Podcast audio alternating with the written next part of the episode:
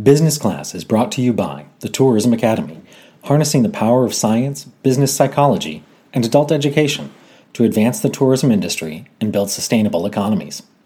Learn how to engage your community, win over stakeholders, and get more visitors at tourismacademy.org.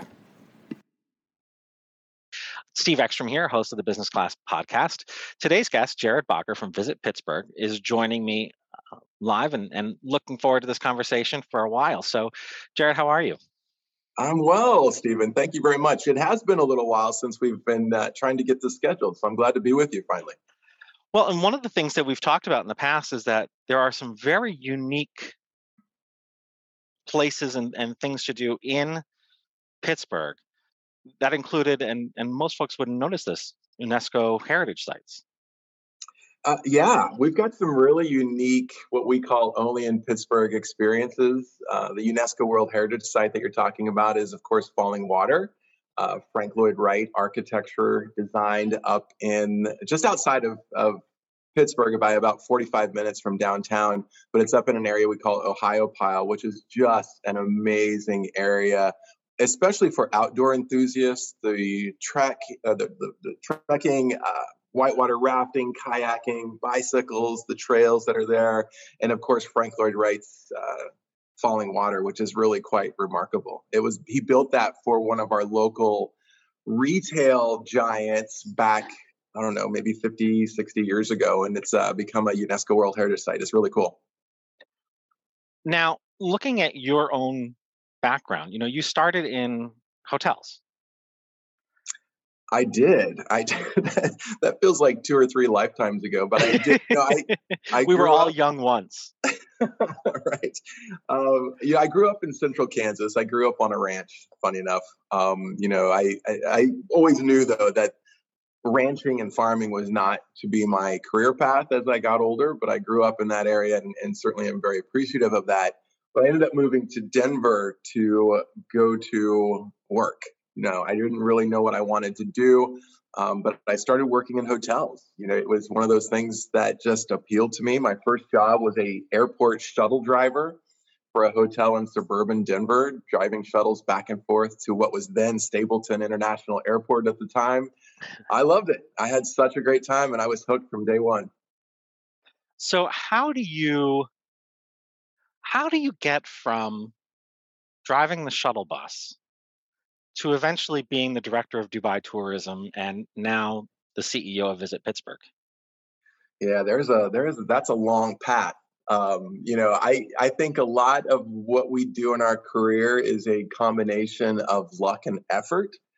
So I have been very lucky that I've had opportunities throughout my career to do some really interesting things.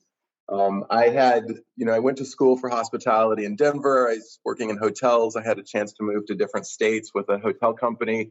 Um, I was on their their hotel recovery task force, if you will. So I'd go in and some properties I was a director of sales and marketing. Some properties I was an acting rooms division manager. Some properties I was a food and beverage director. You never really knew what the task was going to be, but it was a really great way to know the the hotel industry inside and out, which was an, an incredible experience. So I then moved to Pittsburgh, Pennsylvania in 2002 and worked, went to work opening a hotel for that company in a suburb of Pittsburgh. It was a Marriott hotel. And during that process, I got to know the folks at Visit Pittsburgh. And for some reason, they thought I was charming enough to join their sales team. Um, and so I went to work uh, for Visit Pittsburgh in 2004. And then in 2008, I was in a relationship at the time. My partner had an opportunity to work in Dubai. He worked for an engineering firm, and um, yeah, so the rest is, is, a little bit of history. I, I, we decided that we wanted to, to, you know, obviously stay together and try to get to uh, to Dubai together. So I reached out to Dubai Tourism um, and uh, said, "Hey, I'd love to come and work for you guys." And they just happened to be looking for someone who had convention sales experience background because they were developing the Dubai Convention Bureau. So I went to work for them as their head of sales, and then shortly after that, uh, was promoted to the director of that particular division. So a little bit of luck and effort, Stephen, is how that all came together. And now you're back in Pittsburgh full full full circle back yeah i stayed in i stayed in dubai working for dubai tourism for about five years Then I spent three years as a freelance uh, um, advisor for the Saudi Commission for Tourism, as well as the Abu Dhabi uh, Tourism uh, Bureau. Both of those still in business events, business tourism advisory. Then I went to Bahrain and lived there for three and a half years working as an executive director for the Economic Development Board. So, really taking everything I knew about tourism development and applying it to the greater economic development conversation which was actually really beneficial for me coming back to Pittsburgh and working at Visit Pittsburgh, simply because we obviously are responsible for developing the tourism economy in, in this region. So, taking a lot of that work that I was able to do in investment promotion and economic development, workforce development, taking those skills and bringing them back here to Pittsburgh has been really valuable. How do you, what's something that you take from growing up on on a ranch and you find yourself applying that on a regular basis in your role now as a CEO? You know, that is a great question. Thanks. I think there's two things that I bring from that. One is is is, and this is probably going to sound a little corny, pardon the pun, corn growing up in Kansas. But um, you know, one of the things is a, a work ethic. You know, we grew up working on that ranch on that farm every day as a child you know our my father would come and and get us out of bed at six or seven o'clock in the morning on weekends. Um, every weekend over the holidays same story we would go to work and and you know we would be at it until late in the evening. That is very much how i grew up and i think that work ethic is still ingrained in me today. I still get up at the crack of dawn and, and go right at it. So I think that's one thing. And the second thing I think is just a genuine sincerity um, for people. I think that especially in the industry in which we work, it's important to make sure that we value people of various backgrounds, opinions, perspectives, and so forth, and really make sure that we are trying to listen, we're trying to engage sincerely. Um, so I think those are the two lessons that I took away from my my youth in Central Kansas. And how is what similarities do you see between, you know, your work in the Middle East um, and living in the Middle East and being in Pittsburgh? There is that, that's another really great question, Stephen. There is one overarching. I said this to to a few people since I've been back. There is one overarching theme between working in the Middle East and working in Pittsburgh, and that is overcoming preconceived notions you know there is any destination that we work in around the world we have to combat preconceived notions about our destination. In the middle east you know certainly in dubai there's a lot of you know misconceptions that's you know in some ways about you know it's very conservative it's not welcoming you know there's their laws are so strict that you're not going to really be able to enjoy a cocktail on the beach or whatever the case might be. So there's a lot of misconceptions that we had to continue to reshape. Um, Pittsburgh is the exact same scenario where people have a lot. If you've never been to Pittsburgh before, and the same if you've never been to any of these destinations, you again don't necessarily understand all of the amazing depth and character and spirit that a city like Pittsburgh has. So our job is to shape those stories, it's to shape that story in the mind of travel consumers around the world. Um, and it really is about changing people's perspectives. And that is the common theme, I think, of every destination no matter where you are. What are one or two of the biggest misconceptions you think people have about Pittsburgh?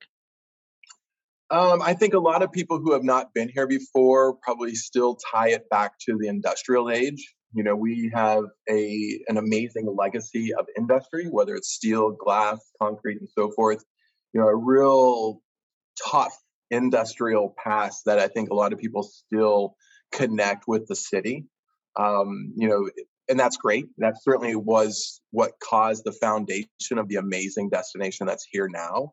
That legacy has created foundations that are some of the best funded foundations anywhere in the country who support our local art scene, our, our local cultural organizations, a lot of our economic diversification movements. All of these are really funded by that legacy of philanthropic um, foundations that are here. So we're lucky to have that.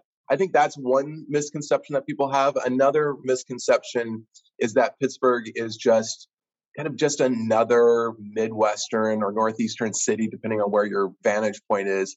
um, that really there isn't a lot there. You know, it's just it's just a city. There's not a lot of depth. There's not a lot of character. But when people come and they get to meet our local people, our residents, our communities, they walk around and see the amazing architecture that's here. They go to our downtown jazz clubs. They go to our various restaurants. They go to our breweries and distilleries.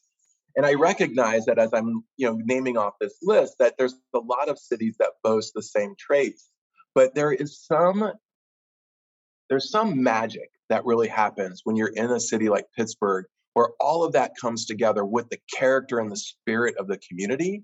That's really quite unique. Um, so those are those are some of the misconceptions, and obviously, as I said, you know, our job is to go out and try to get people excited about it, and we're doing that. You know, when people come to the city, when they leave, their minds are blown. They're just completely taken away by or taken aback by what the city has to offer and the character and everything that they've experienced. So, one of the things that we've heard from destination marketing organizations over the last couple of years and through COVID was that the view of your stakeholder and the audience that you're, for lack of a better term, pitching to um, has shifted in ways that include more communication with your residents. Um, is that true in Pittsburgh? And, and if so, how is that in practice? Yes. The bottom line is yes, that has absolutely happened in Pittsburgh, like most destinations. I think it's important for destinations. And I think all, you know, we have, we are really fortunate to work among a, a network, I'm going to use the word community, across the country and really across North America of really amazing destination marketing organizations doing really interesting work. We want to count ourselves among them. And, you know, the game has changed for sure. Coming out of post or coming out of COVID and, and a lot of the other factors that we're facing, whether it's economic factors here and abroad, um, wars in various parts of the world, and so forth. Um, the game has changed. We have got to make sure that destinations continue to adapt and that we are serving the community in which we represent. And to your point, that community continues to evolve. You know, back in, you know, not so long ago, but really kind of back in the day of, of early destination marketing, our focus really was around how do we make sure that people are staying in our hotels? How do we make sure we continue to drive hotel stays? And while that's still the crux of a lot of what we do, because most organizations are funded through hotel tax revenues, we need to continue to focus on that. But there is a broader spectrum, including our residents. We are going through quite a, we're, we're undertaking quite a few initiatives at the moment. Two of those are relative to our residential population. One of them, of course, is a rebranding exercise. What is the next tourism brand for the region? And the second is the destination master plan. What is it that tourism looks like now and then moving forward? How do we make sure that we're developing a hyper competitive tourism market five years, 10 years, 15 years down the road?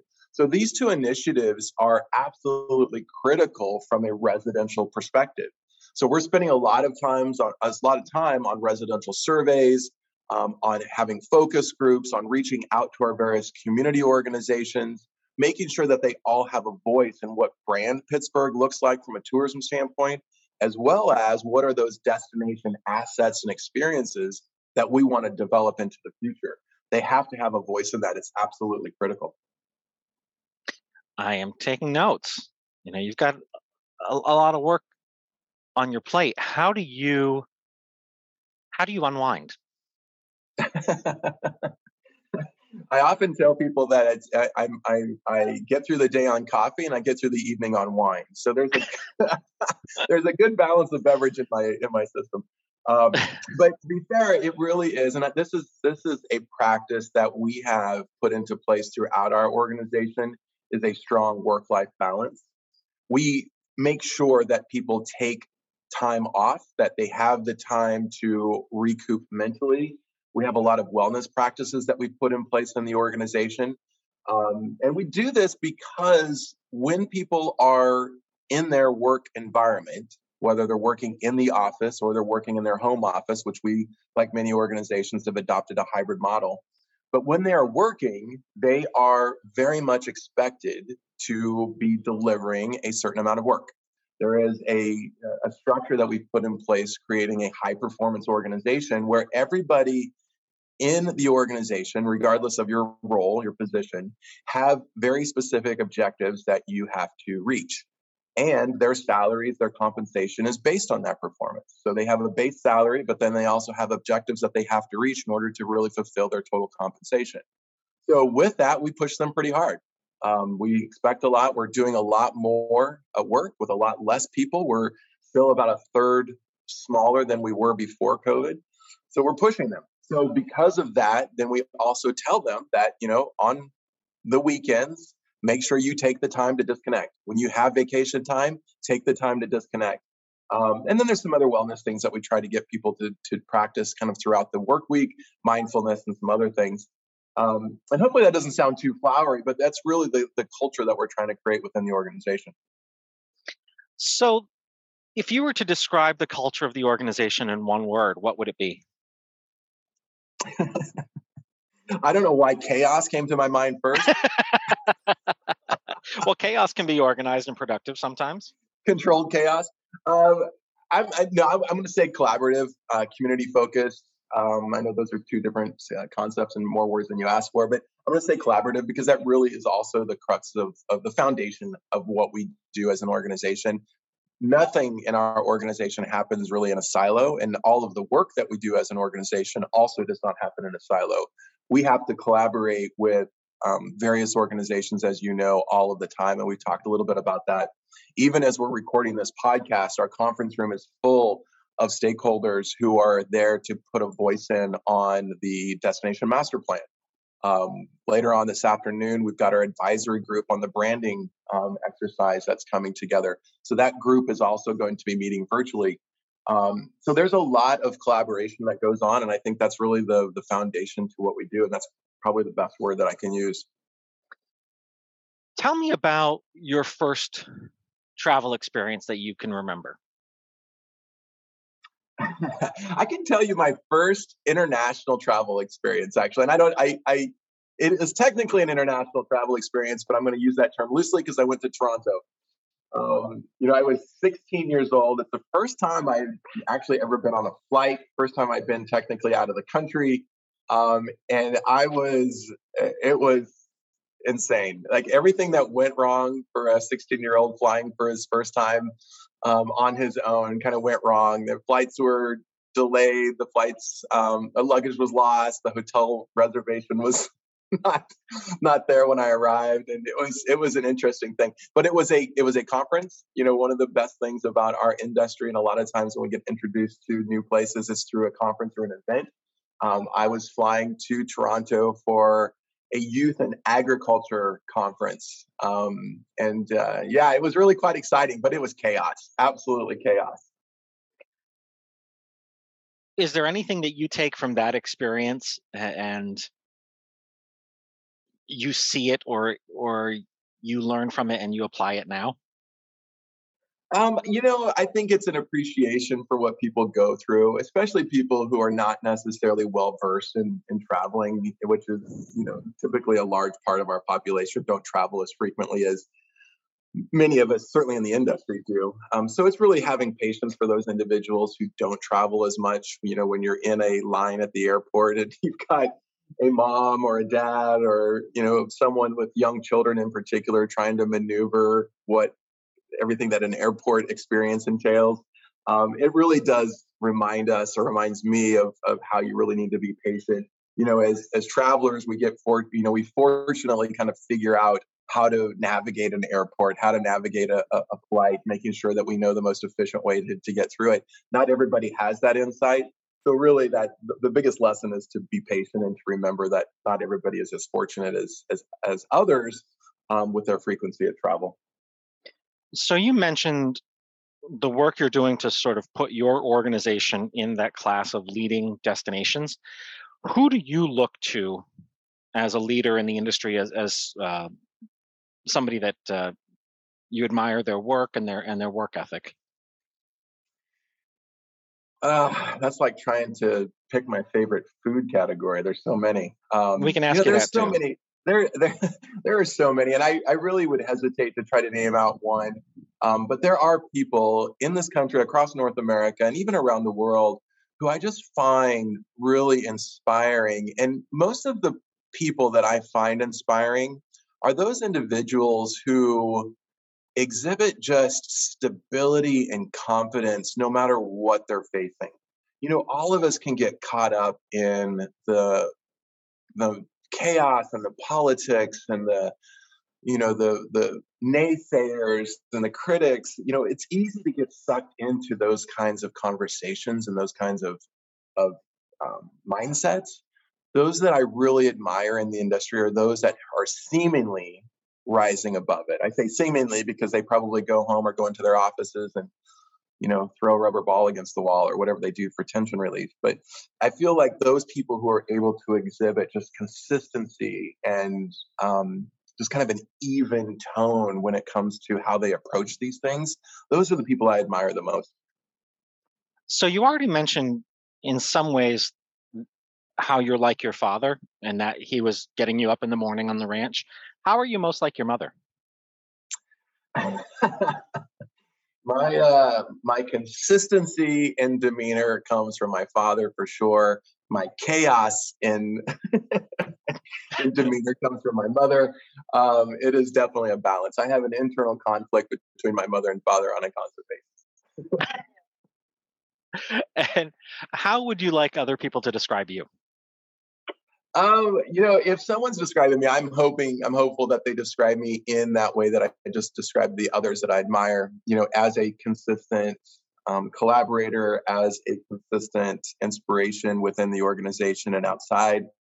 Um, it's really important to me that that people view me and me as a, rec- a representative of our organization really as people who are part of the community. You know, we do not get wrapped up. I try not to anyway. Get wrapped up in ego and and all of these other things that kind of get us into trouble occasions. It's really about how do we continue to be part of a bigger voice, a bigger perspective. And I hope that's how people see me. Is there anything I didn't ask that you hope I did? Um, I don't know. I feel like we discussed a lot. You know, it's been an incredible adventure so far. I'm also of the mindset that that adventure is far from done. Um, so I'm looking forward to really seeing what we can continue to do in Pittsburgh and, and in our community um, I am really excited about what the future holds. I think our organizations have to continue to evolve. All of us need to make sure that we continue to have that mindset that we have to continue to evolve and change. Um, so yeah, that's where my mind is. That's where I'm focused on, and yeah, good days ahead. I'm sure. And lastly, what advice would you have for people who uh, are just getting started in the industry? Have an open mind don't necessarily get so focused on one career path, perhaps, or one destination, one locale. Don't be afraid to broaden your horizons, go abroad, um, even if it's for a short time. Is really don't don't be afraid to take chances. Life is far too short. You know, I started in this industry. Um, I think I was how old was I when I started driving the van? I think I was 20, if I remember correctly. Um, and that was a few years ago. So don't underestimate the fact that time goes by so quickly. Life is short. Do not get caught up in the minutia. Do not overthink all of the little details that you're going to try to overthink. Um, life's too short, man. Enjoy it. I think that's a great note for us to wrap up on. Thank you for joining me here on the podcast. I appreciate you and I look forward to visiting Pittsburgh. If folks want to learn more about Pittsburgh, visit pittsburgh.com is the best way to do that. Fantastic.